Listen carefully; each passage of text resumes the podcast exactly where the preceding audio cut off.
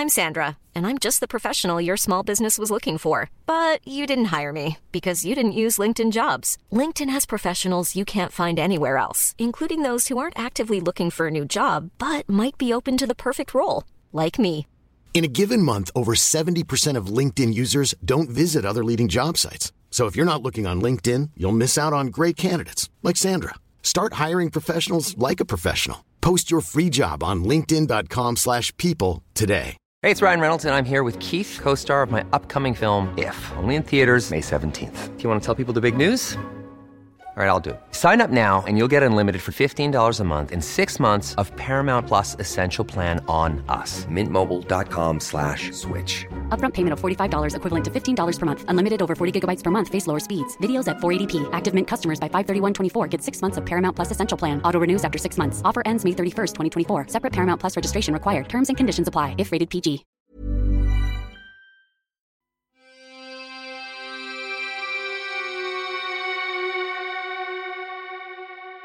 Welcome to Murder Mile, a true crime podcast, an audio guided walk featuring many of London's untold, unsolved, and long forgotten murders, all set within and beyond the West End. Today's episode is about a city in a state of panic, as with a young Muslim man running amok, armed with a knife, who had killed one person and injured five. As the press jumped to lazy conclusions and demonized him as a terrorist, they missed the fact that he was literally fighting demons of his own. Murder Mile is researched using authentic sources. It contains moments of satire, shock, and grisly details. And as a dramatization of the real events, it may also feature loud and realistic sounds, so that no matter where you listen to this podcast, you'll feel like you're actually there. My name is Michael. I am your tour guide, and this is Murder Mile. Episode 96 Zachariah Bulhan, the terrorist who never was.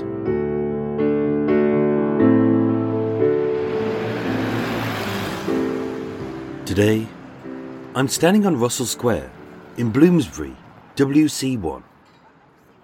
Three roads east of the Charlotte Street robbery, two roads west of the unusual death of Vera Crawford, two roads northeast of the Denmark Place fire, and one road east of the deadly Mayo Brewery explosion.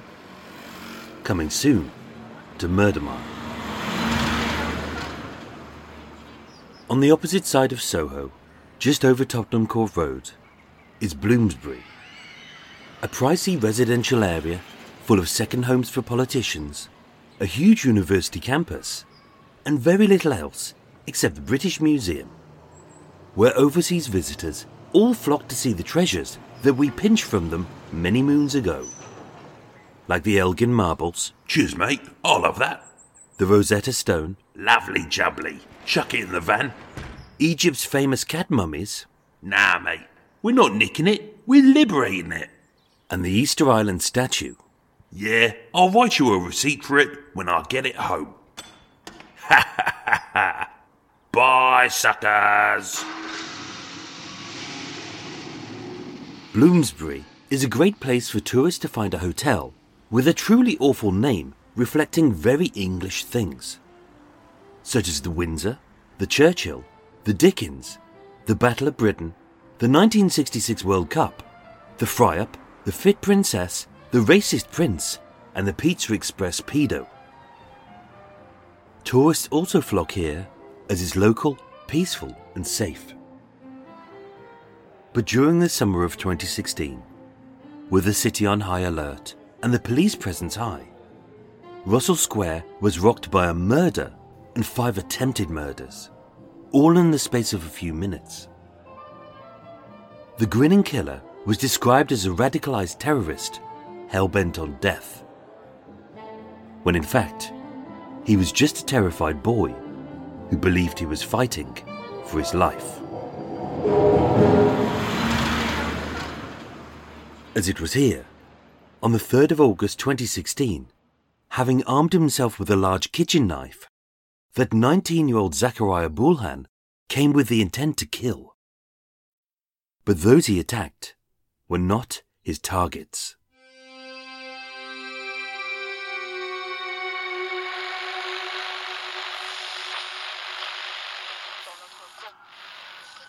At 10:33 p.m., police responded to reports of a stabbing in Russell Square, just yards from the 7/7 bombing. We can confirm that one woman is dead and several are critically injured. Eyewitnesses said that the killer was grinning. He was grinning. He was skipping He was skipping. in a frenzied knife attack. Armed police tasered a young black man, A young black man.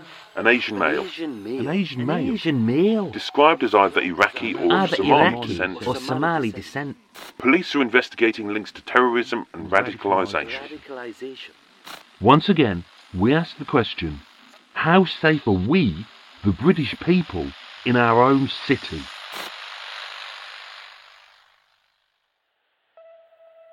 In the years after the 9 11 attacks, the tensions of the Western world were set on a knife edge, as no longer did a terrorist originate as an unscrupulous stranger from a foreign land, as many were now born and raised within the society they sought to destroy.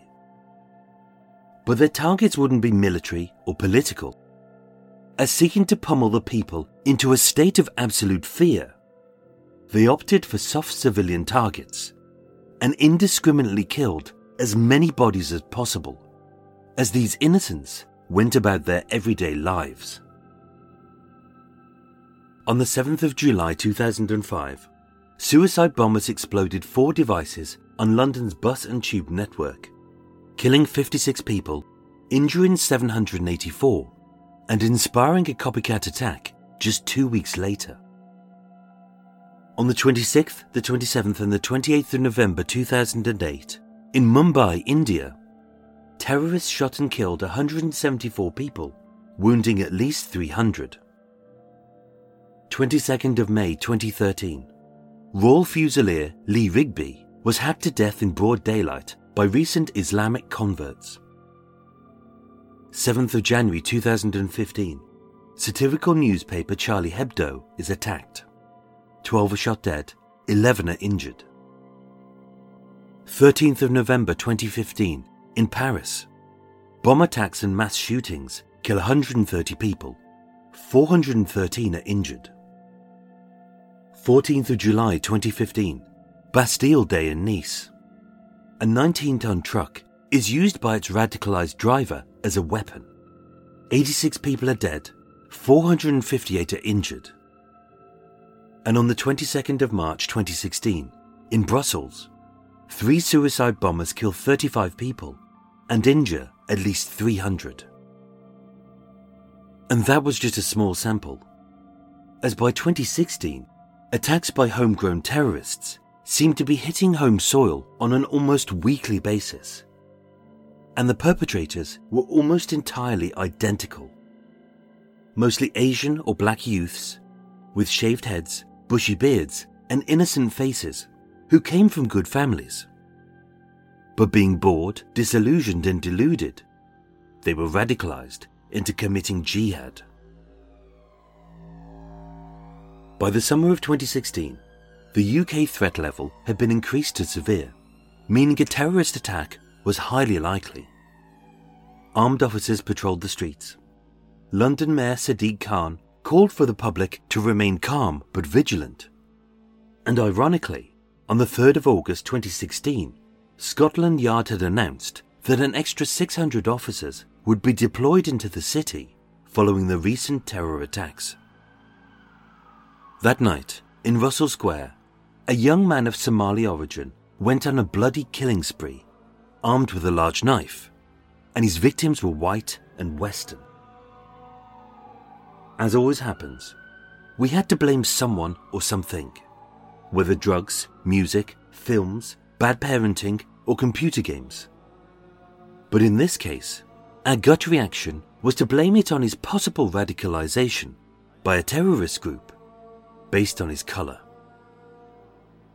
In truth, it was us who were to blame. We just couldn't see it or wouldn't see it. Zachariah Bulhan wasn't a crazed terrorist on a mission from God. He was just a frightened young boy who needed our help.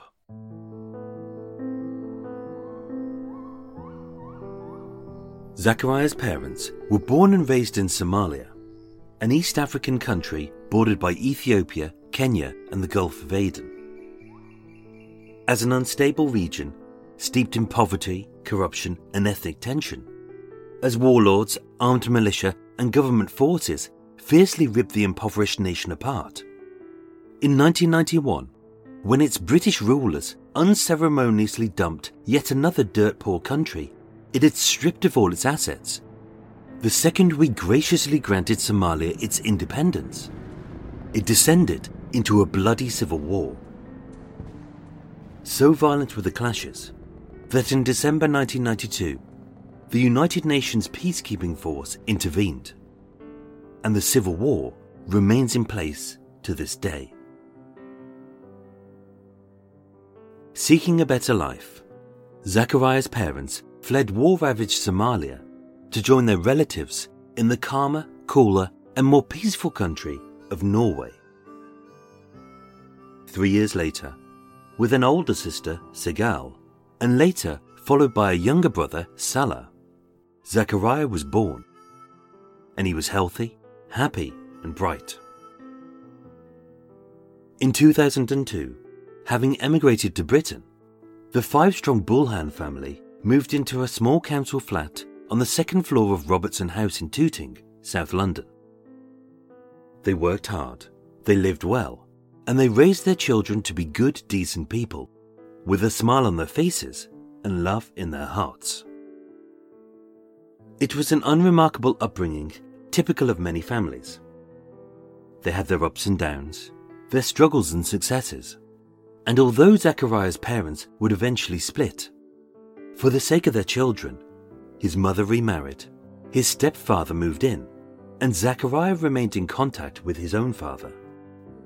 So it's no surprise that the other tenants described them as the best neighbors you could ever hope to have. Zachariah, nicknamed Zaki, was a perfect example of a good upbringing by devoted parents who gave him love and support.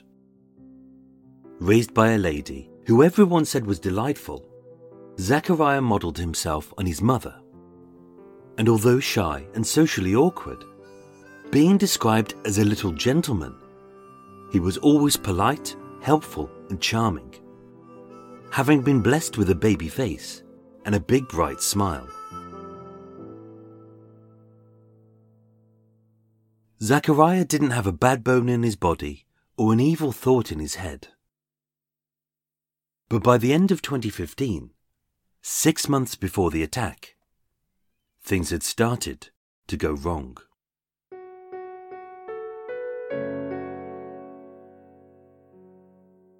Nineteen-year-old Zachariah had struggled with mental illness for the last four years.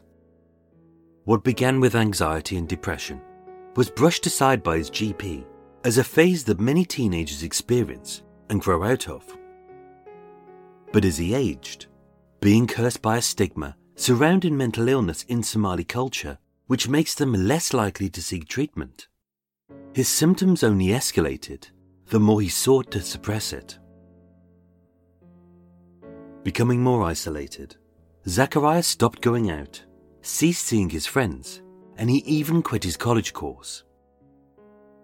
Withdrawing within his own mind, his cheeky face became sullen his beaming smile was erased and replaced by a terrified grin, and his once eager eyes were etched red, as with a boy too frightened to ever fall asleep. Over the next six months, Zachariah would try to kill himself three times. On the 20th of April 2016, as an outpatient at the National Hospital for Neurology on Queen Square, Zachariah was initially diagnosed with anxiety and a depressive disorder. His symptoms were a perfect fit sleeplessness, irritability, isolation, depression, lack of motivation and concentration. And given that he had no history of violence to anyone but himself, he was deemed a low risk, prescribed antipsychotic medications, and he was monitored by the mental health team. But as a science still in its infancy, it is often said that a person's mental health isn't correctly diagnosed for the first 10 years, as many symptoms can be suppressed, masked, and can even incubate until they are triggered. And Zachariah's diagnosis was no exception. By May 2016, as he withdrew further from the routine of an ordinary life and hid in his bedroom, his hygiene was poor, his thoughts were muddy, and he struggled to see where reality began and ended. Entirely out of character, an unusually volatile anger rose within him, causing his mother to hide the kitchen knives as she worried what he may do. But it wasn't a hatred that fueled his fury, but a fear. No longer could Zachariah tell the difference between spoken words and imaginary ones, as a ceaseless cacophony of voices tortured him day and night, convincing the terrified boy that he was possessed by a devil. Only able to trust his own brain to tell him the difference between right and wrong, even his senses colluded against him.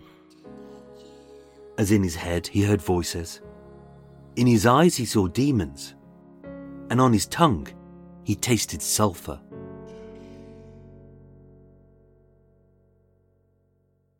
After his arrest, Zachariah would finally be diagnosed with paranoid schizophrenia. And all the warning signs were there that he was about to enter a full sensory schizophrenic psychosis. But this diagnosis would come too late.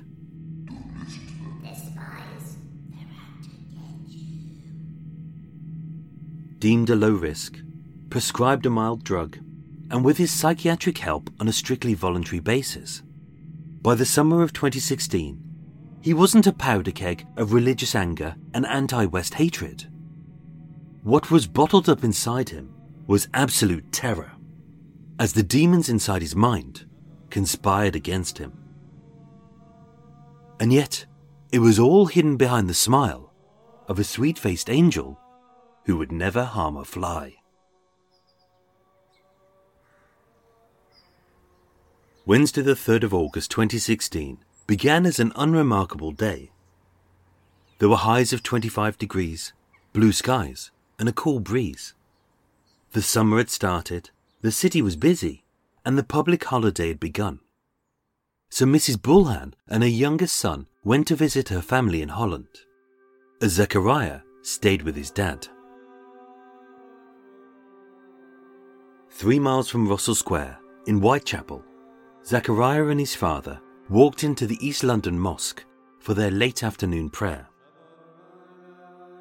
Being devout Muslims, this was the third of five salats for the day, and to aid Zachariah's recovery, they prayed to Allah and were counselled by the Imam. Stigmatized by a cultural shame of mental health, a distrust of modern medicine, and a belief that their faith could conquer all, they did what they thought was right. But paranoid schizophrenia doesn't adhere to the seven pillars of Islam. It barely complies to the laws of medical science. And when psychiatric counseling is left to the patient's discretion, it's as good as useless. Especially when the only voices he could trust were the ones inside his head.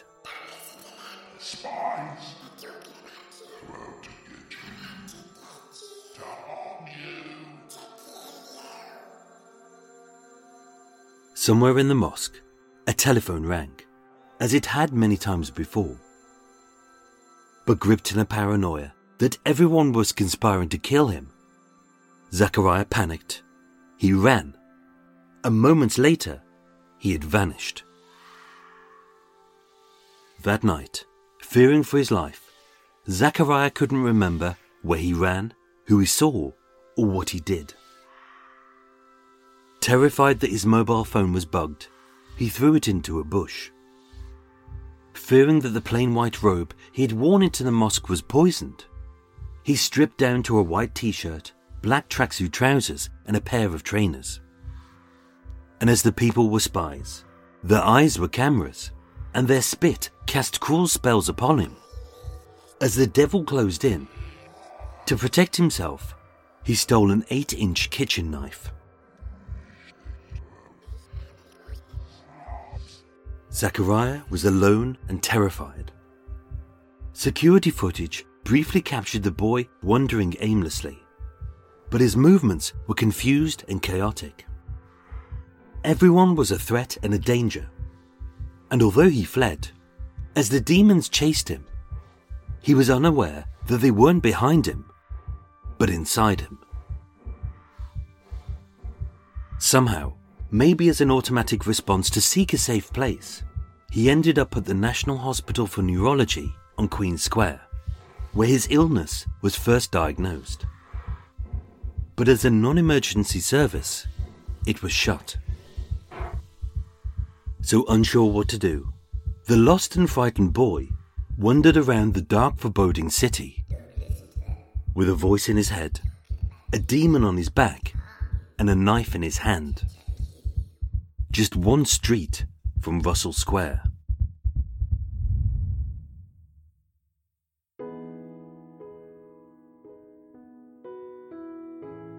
At 10:27 p.m., as the theatres emptied, the restaurants refilled, and the pubs readied for last orders, entirely by chance, six strangers converged on Russell Square. They were all of different ages, and they were all from different places. They were just six people, chosen at random, who were enjoying life. They had never met before, but across the next six minutes, their lives would be fatally intertwined. They were 67 year old Bernard Hepplewhite, a conservation volunteer from Kent who had been to the theatre with a friend. 23 year old Lily Stellenton, an Australian primary school teacher who was just yards from her hotel. 64 year old Darlene Horton, a special needs teacher who had enjoyed a final meal with her husband before her flight back to Florida, as well as 59 year old US national Martin Honish, 40 year old Australian David Imber, and 18 year old Israeli Yovel Lukowski.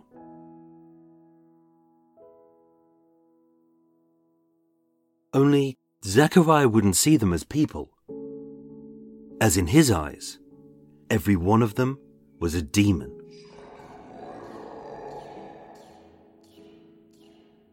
As the baby faced boy weaved about the busy pavement, to his first victim, Bernard, Zachariah didn't look like a threat.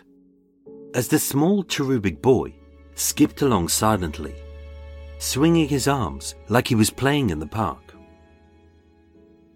As the boy banged into him, Bernard uttered an ouch. Only then did he realize that he hadn't been punched in the stomach. He had been stabbed. And as Zachariah joyously skipped on, grinning wildly, after years of terror, the petrified boy had finally slain his first beast.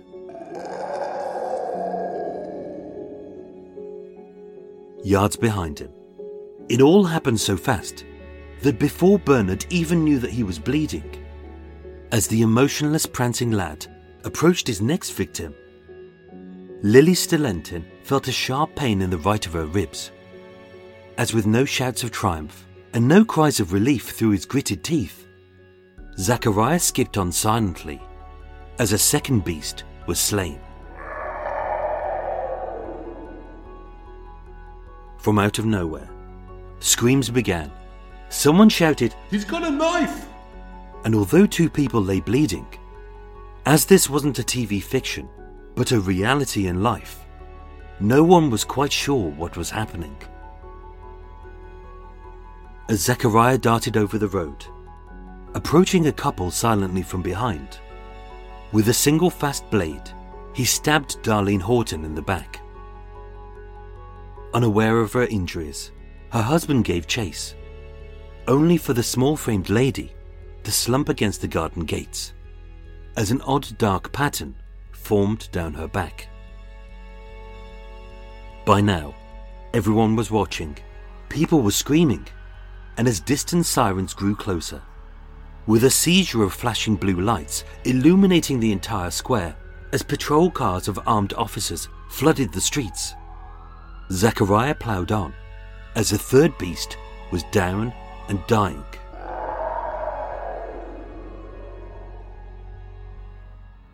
In quick succession, as Zachariah ran past the Imperial Hotel and dashed up Russell Square towards Bedford Place, he stabbed three more innocents.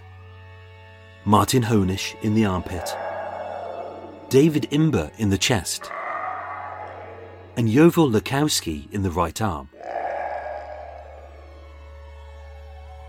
But as the screams echoed, the sirens wailed, and the people scattered, suddenly Zachariah realized he was alone, with no more beasts to slay. Within minutes of the attack having begun, armed officers had tasered, subdued, and arrested Zachariah. Six people were injured, two seriously, and having been stabbed in the lung and the heart, Darlene Horton was later pronounced dead. But for once, the demons in Zachariah's head had ceased.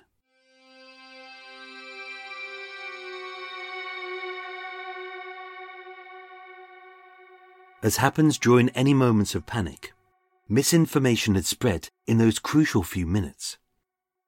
As some eyewitnesses had claimed that he had shouted, Allah, Allah, whereas others had said that he was silent. And although we may all say that we're not inherently biased, if a white person goes on a killing spree, we usually call it a mass murder.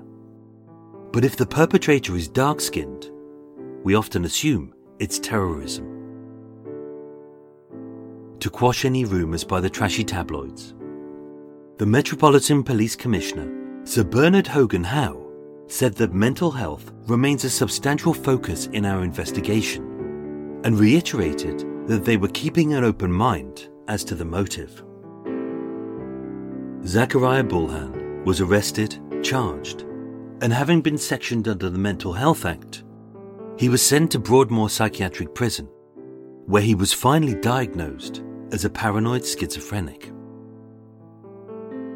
On the 7th of February 2017, Zachariah Bulhan was tried at the Old Bailey.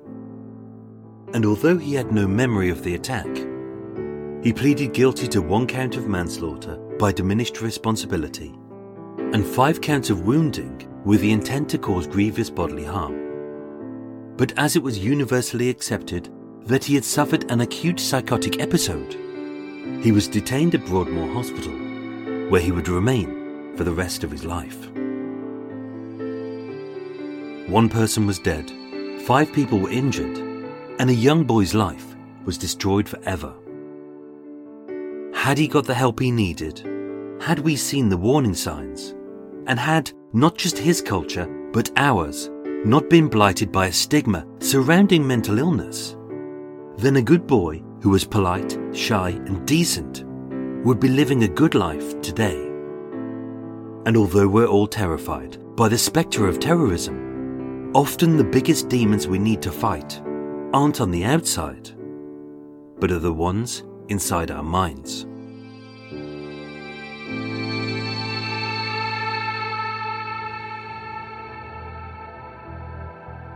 Ladies and gentlemen, thank you so much for listening to Murder Mile. After the break, I shall be discreetly slurping a tea, crinkling a cake wrapper, but probably not eating it, droning on endlessly about something or other, and then I shall press stop. Thank God. Before that, a big thank you to my new Patreon supporters, who are Bernard Airley and Stephen Walker. I thank you. Plus, a thank you for all the new five star reviews you've been leaving on your favourite podcast app. They're very much appreciated and really do mean a lot to me.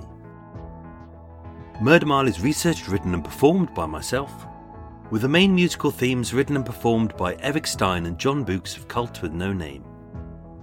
Thank you for listening and sleep well.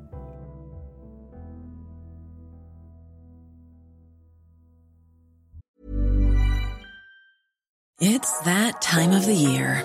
Your vacation is coming up. You can already hear the beach waves, feel the warm breeze, relax, and think about work. You really, really want it all to work out while you're away.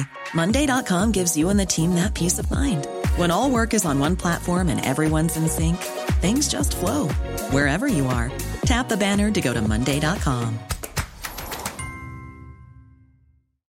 Millions of people have lost weight with personalized plans from Noom, like Evan, who can't stand salads and still lost 50 pounds. Salads, generally, for most people, are the easy button, right? For me, that wasn't an option.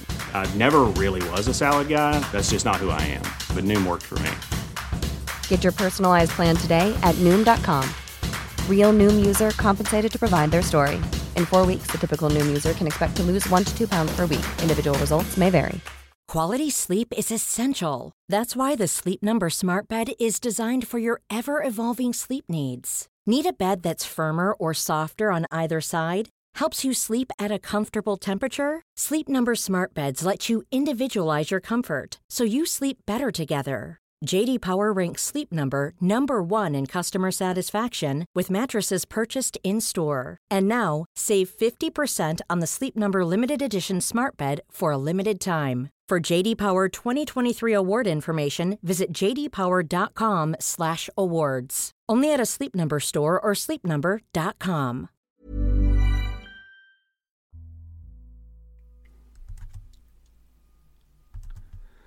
Oh dear, do that. Whoa, throat is hurting after that. Whoa, lots of voices to do. Lots of voices. Lots of, and the demon voices. oh dear. Oh, although I seem to. That started as a really slow record. I was really struggling at the start, but then I think I got into my flow. So hopefully it's it, it will be a pig to edit because I'm I'm already picturing all the sounds and the the demon voices and things like that. And oh, it's gonna be that's gonna be a four dayer I think to edit that one. But whew, hopefully it'll be worth it. Right, hello everyone. Extra mile time. We're here. We're here.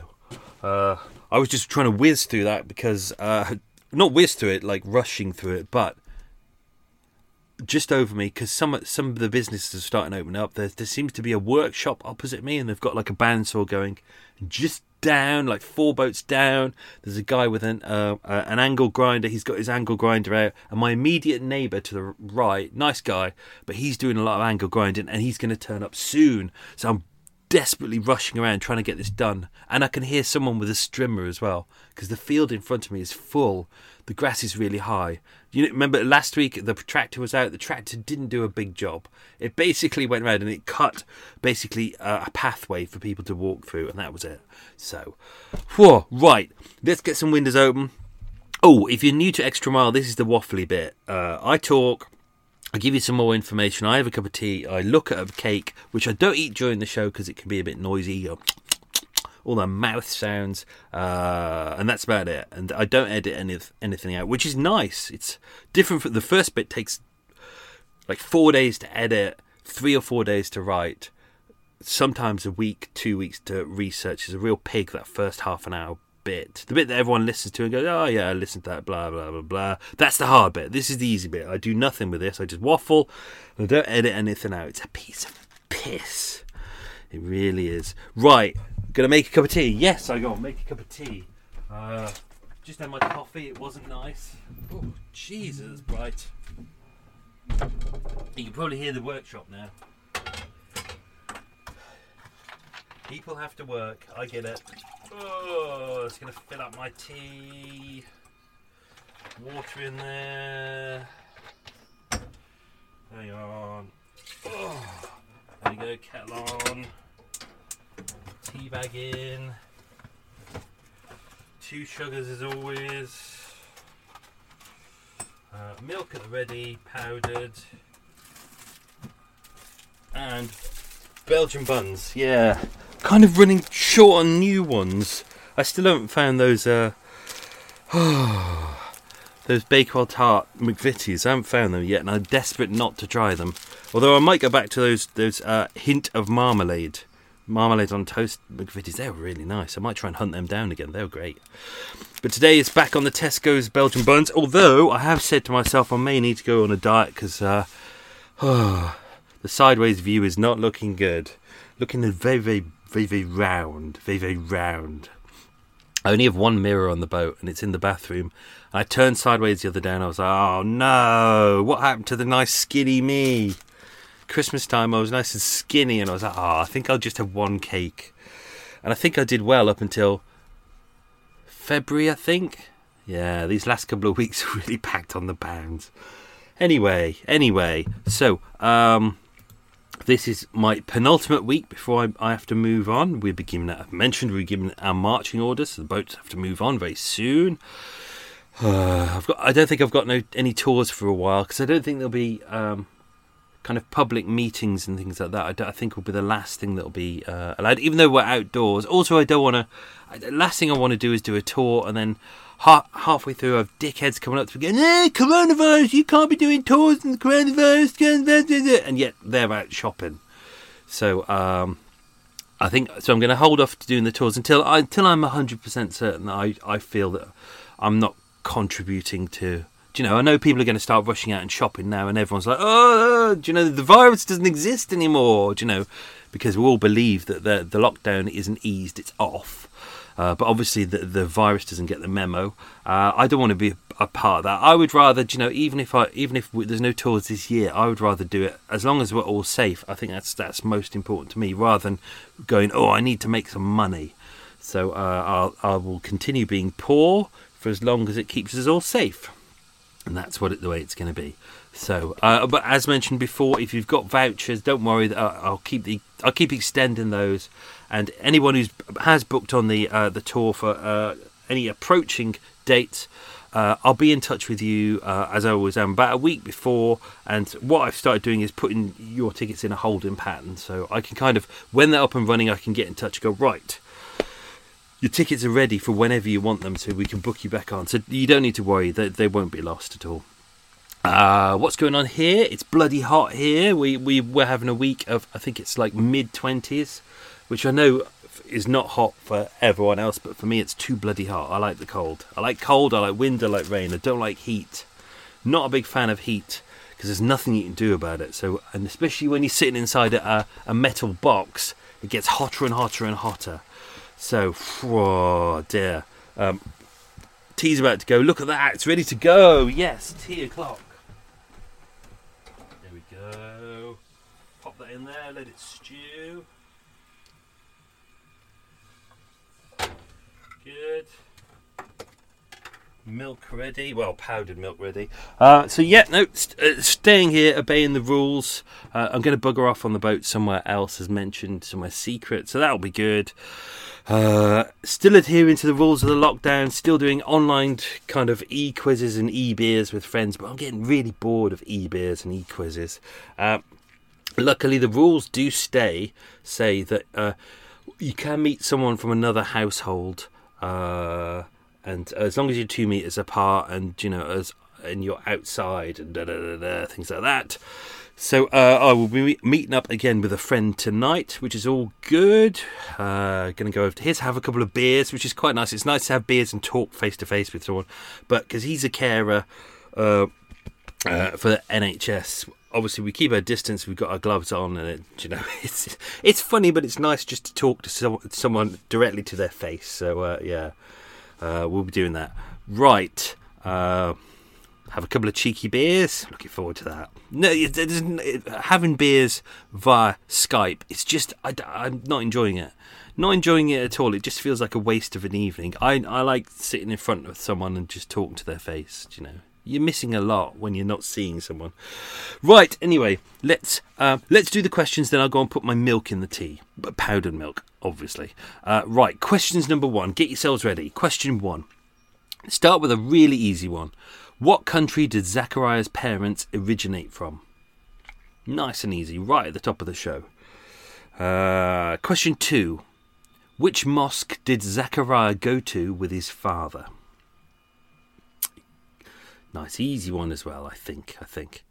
Uh, Question three: Which prison was Zachariah admitted to at the end? This is uh, is a hospital slash maximum security prison.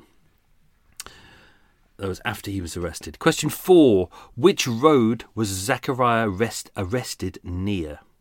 So it's just off Russell Square, but which road was it? Uh, question number five: What was Zachariah studying at college? Question six: What caused Zachariah to flee when he was in the mosque?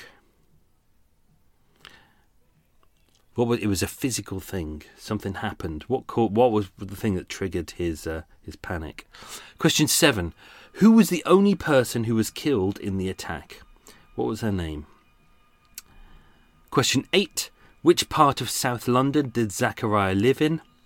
This place was uh, this place was uh, on Twitter all over uh, about two weeks ago because an uh, an experimental drive-through McDonald's had opened up uh, in London because you know obviously people are desperate for their mucky doos, and it, went all over Twitter because people couldn't believe that there was a place in the country in, in, in Britain which had that name. For us, we're kind of used to it, but people outside London couldn't believe that that was the name of a real place. It is. Uh, question nine: How many extra police officers did Scotland Yard announce would be on the street that morning? Ironically, the morning that uh, uh, committed the attack. Uh, an easy one. Question 10. What was Zachariah's nickname? Right. Let's go and put my put my powdered milk in. It's like being it's like being in the war. It's rationing. I think I should go and get myself some powdered. Ow, ooh, that's hot. Uh, I think I should get myself some some powdered egg as well. Who knows? Maybe with the virus, maybe we will go, but to some kind of rationing system. You know, you never know. If, if some other countries start shutting down, because don't forget, we don't. A lot of us, we don't produce our own stuff anymore. We actually rely on uh, imports. So, uh, so who knows? Right, let's get some extra information in here. Uh, obviously, uh, I'd heard about this case years ago. I was working. I was working a couple of roads away when it happened. Heard about it uh, heard it all unfold. So when I was going through all the cases that I wanted to cover, I thought this would be an interesting one to cover, and I kind of knew what how I wanted to tell it as well. That it was not that it was a going to be his story, not the victim's stories. Uh, I think there's a lot of coverage. There was a lot of coverage on that, but I felt that was already covered. I wanted to cover his side of the, the story. Uh, and also to try, kind of get across the way that the, the, the, the media panics quite often. Uh, so that's what this really this story is about. Um, obviously, as mentioned, there were five people who were stabbed. One there was one fatality that night. Um, uh, it was oh. See, I'm gonna I'm gonna give away the. Um, I'll try not to give away the name of the lady. So there, there's one lady who's died. She's stabbed at the scene. I'm not going to mention her name because it's in the quiz. Um, let's see. Uh, she was, uh, as mentioned, she was from uh, uh, uh Tallahassee in Fro- I can't speak Florida. Uh, she was a special needs teacher. Um, she'd been working with young people with disabilities and mental illness. It's kind of the irony of it is that you know she went out of her way to kind of help these young people with mental illnesses, and she was killed by someone with mental illness. Uh, she was on a holiday with her husband Richard. They're in London. It was their last night in London. They'd just gone out for a nice meal. They were going to get the flight back the next morning. Uh, and uh, so, yeah, unfortunately, she was stabbed at the scene. Uh, she, it was a single stab wound. Uh, it went right through her lung and her heart. Uh, she died within minutes. Paramedics were on the scene, literally within within minutes as well. But because there's quite a few hospitals nearby, uh, but unfortunately she she didn't make it. She uh, she died at the scene. Um, Bernard Hepplewhite, who was the first victim, uh, he suffered a large tear to the lower bowel, which required surgery. He was in hospital for seven days, and this left left him with a degree of physical debility, disability. Uh, obviously, all all these people were able to put an impact statement at the court case about uh, how it had affected their life. Uh, he said in his impact statement that for the rest of his life he will carry the physical and mental scars of what happened to him that night. His life has been changed for the worse and forever. Um, Lily Salentin, who was the uh, Australian primary school teacher, she was stabbed in her right flank and was left with a permanent scar. Um, she had to take uh, antiviral medication for a month and endured fear that she might have been exposed to HIV and other infectious diseases because obviously, you know, the same knife had stabbed other people. Uh, the experience took a toll on her psychologically, and in her I- impact statement, um, uh, she did not think she would have to go through counselling for a traumatic event uh, when she was just enjoying her life and living it to the full. Uh, there were uh, three other victims in there who I mentioned very briefly at the end. Uh, they their injuries weren't actually too bad. They they were uh, able to be discharged from hospital.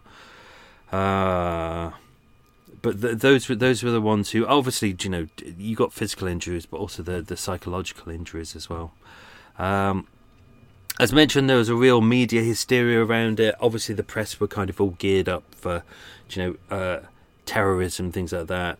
Um, the, the second that people found out that he was black, that he was Somali, already at that point, uh, there's uh, people had already kind of said that uh, eyewitnesses had said, you know, eyewitness statements that night are really vague. Like one of them said he was wearing a motorcycle helmet, and I, I was, I had to keep going back through all the details and going, why, is he wearing a motorcycle helmet? And there's no reference to him on a motorbike or motorcycle helmet at all. Um, so, so that's incorrect.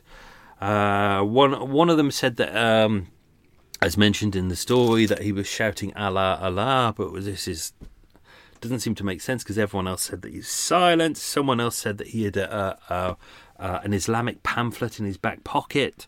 Uh, that was mentioned in court, but it wasn't used as evidence. As, as the uh, the judge said, it was uh. Not unnecessary. It didn't. It didn't actually serve a purpose.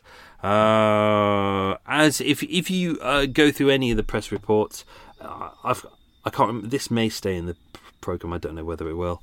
Um, I mentioned in there that um, the last lady who was who was attacked, the 18 year old Israeli lady, uh, obviously the the the good journalists got in there and they decided to focus on the victims and their lives and all that. But obviously, the junk press that were there, they went, "Oh, she's an attractive lady," and then they went on her Instagram account and they found, "Oh, wow, she's got loads of pictures of her in her bikini." So if you go and look at their reporting, I'm going to say it now: the Daily Mail piece of crap that it is.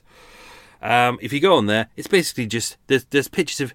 Um, the lady who was stabbed and you know scenes around that all the glorified stuff and then pictures of this lady in a bikini and you just think it's not really reporting, is it? You just sensationalist twaddle. Uh, what else we got? What else we got? Uh, obviously, there was a brief.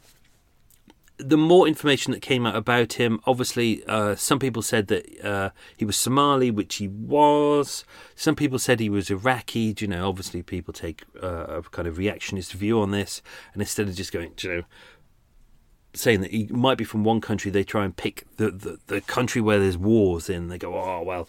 Uh, the second that the press found out that he had uh, Norwegian relatives and that he was actually born in Norway, um, obviously the people had already started to uh, connect up a, a, kind of a subliminal link between Anders Breivik. Uh, who was the, the, the guy who went on the killing spree um, and killed all those kids?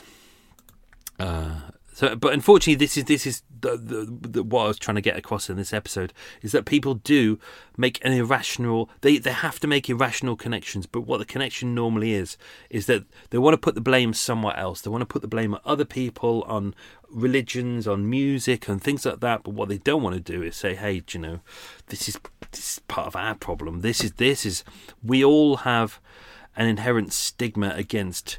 mental health, you know, so, uh, and, and and even though I'm referencing here that it, it is true that with the Somali culture there is very much a kind of a stigma against mental health.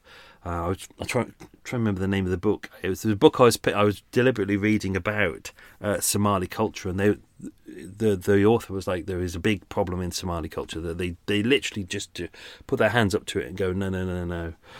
Uh, but unfortunately, we all are the same as well. We all have that as well. It's still something that we're all need to kind of process and deal with properly as opposed to just and even worse just saying oh it's just mental health that's even the worst thing as well is we just boxing everything up. Uh, let's whiz on. What else we got? Uh, as mentioned, the UK threat level is at severe. It's a, it's a five-stage threat level. Severe is the second highest. Uh, obviously, the top one is uh, means that an attack is imminent.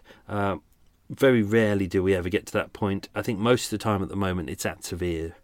It seems to be. I, I wonder what it's at now because with the coronavirus, if you notice, it's very little terrorism. I think because the terrorists know that the virus is doing a better job than they're doing, so they're just sitting back and letting it happen. Um, also, they probably can't travel that much or get equipment, but you know, I think I think the, the the virus is doing a better job, and you know what? Our leaders are doing an equally damaging job than a, a terrorist would do. Ugh, bloody politicians, eh? Uh, let's see, what else do we have here? I'm just having a whiz through all my details. Ugh. Uh, obviously, uh, immediately after the attacks, they got his details. They went back to the flat where he lived, uh, went through all his equipment, they, examining his computer and stuff like that. But there, there was nothing on there. I, obviously, the police were looking for some kind of uh, connection to radicalization, things like that. But there was none of that at all. It was literally all they they went in and they just found out he was literally just an ordinary boy, liked football, he liked computer games, stuff like that. And um, he was uh, obviously they found his medical papers as well. Uh, he received uh, treatment at a secure mental health hospital, which is Broadmoor. Um, uh, he'd been there literally almost after his arrest. He was sent there, and he'd been there uh, for about three weeks, so they could properly assess him. Uh, it's a maximum security prison and hospital, um, but uh, by the time it got through the, the court system, uh, everyone, as as mentioned, everyone kind of whether prosecution or defence, everyone has said, you know, you can't sentence him, you can't put him in prison because he really, really does need he needs help. Uh, so under the Mental Health Act, uh, that he's uh, his sentence was uh, custody for life uh, under a hospital order, which basically means he'll be there forever, um, unless unless he does well and comes through this. Let's hope. Let's hope something good happens for him.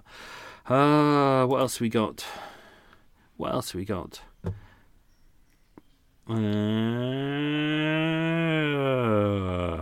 do you know what? I think I put almost everything into the episode. Uh, as mentioned, yeah. So the the trial was on the uh, February uh, 2017. So about about seven months later, it was at the Old Bailey as always.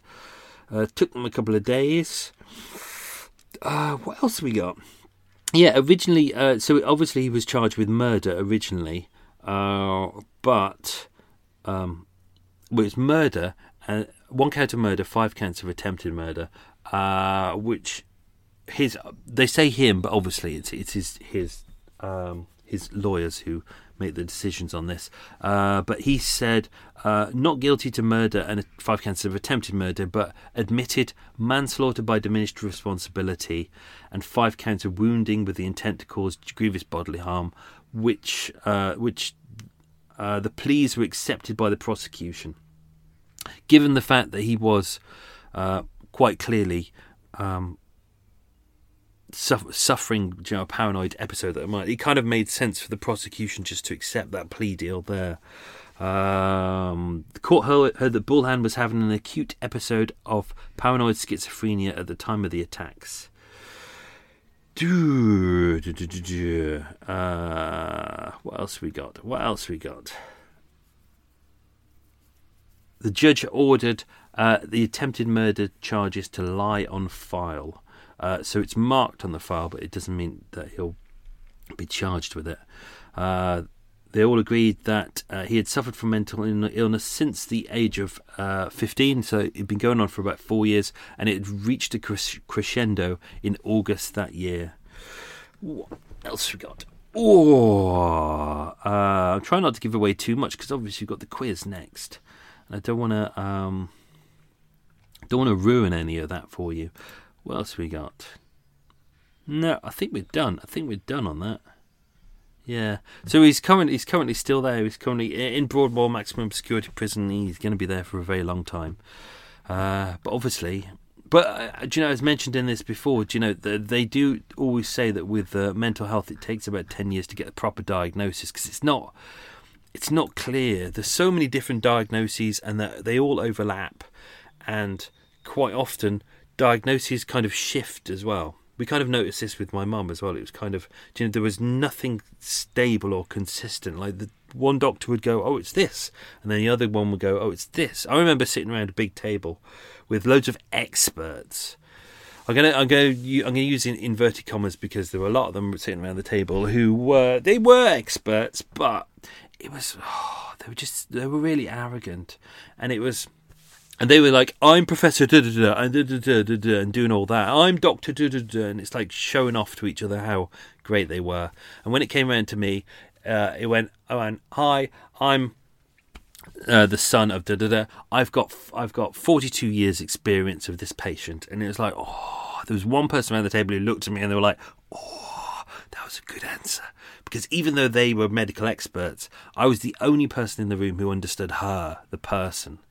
And it was very interesting, like going around the table, and all these teams had come together to discuss Mum's case. I'm not going to say what she had.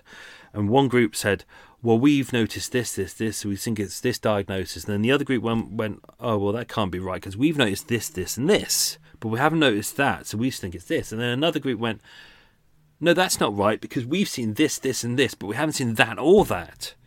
And then they all got together and went, how can she be presenting different symptoms to different people? And I was like, welcome to my world. so it was, but that's mental health for you. It all overlaps. It's so, um, yeah. So even though you know you, you, may listen to this and go, oh, do you know the the the uh, the hospital didn't do a good job or the GP didn't do a good job.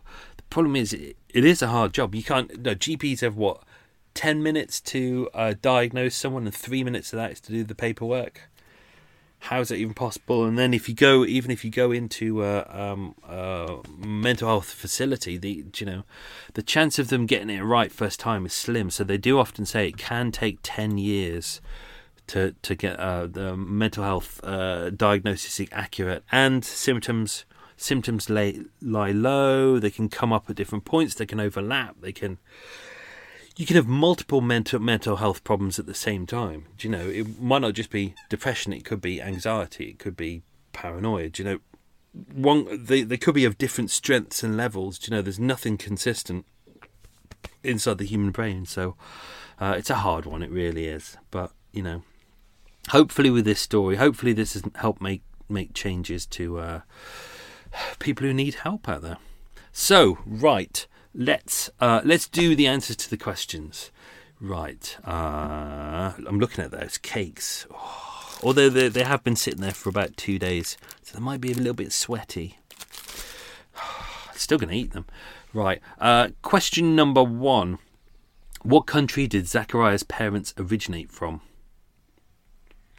The answer was Somalia. Question number two. Which mosque did Zachariah go with to his go with go to with his father? uh, it was the East London Mosque in Whitechapel. Huge mosque. If you go down uh, through Whitechapel, it's actually past Whitechapel Hospital, which was where the uh, John Merrick, or actually Joseph Merrick, the Elephant Man, was uh, for uh, a big part of his treatment uh, and it's it's not too far away. It's just it's actually just opposite uh, Brick Lane, kind of, and that's why the bomb went off in Brick Lane because um, the if you go back to was it episode five? I think it's episode five. The the Admiral Duncan bombing. It was the second bombing that was done, and that's why it was there because it's right next to one of the biggest mosques. Uh, question three: uh, Which prison was Zachariah admitted to? That was Broadmoor Psychiatric Prison. Uh, question four. Uh, which road was Zachariah arrested near? That is uh, Bedford Place. Uh, question five. Obviously, I should mention at the start if some of these questions might not be in the episode because I might have edited them out. Uh, question five. What did Zachariah? What was Zachariah studying at college? He was doing a BTEC in IT. Question six.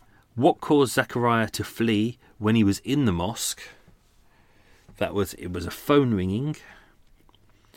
Question seven: Who was the only person who was killed in the attack? There, I did it. I didn't mention her name in the in the bit. It was Darlene Horton.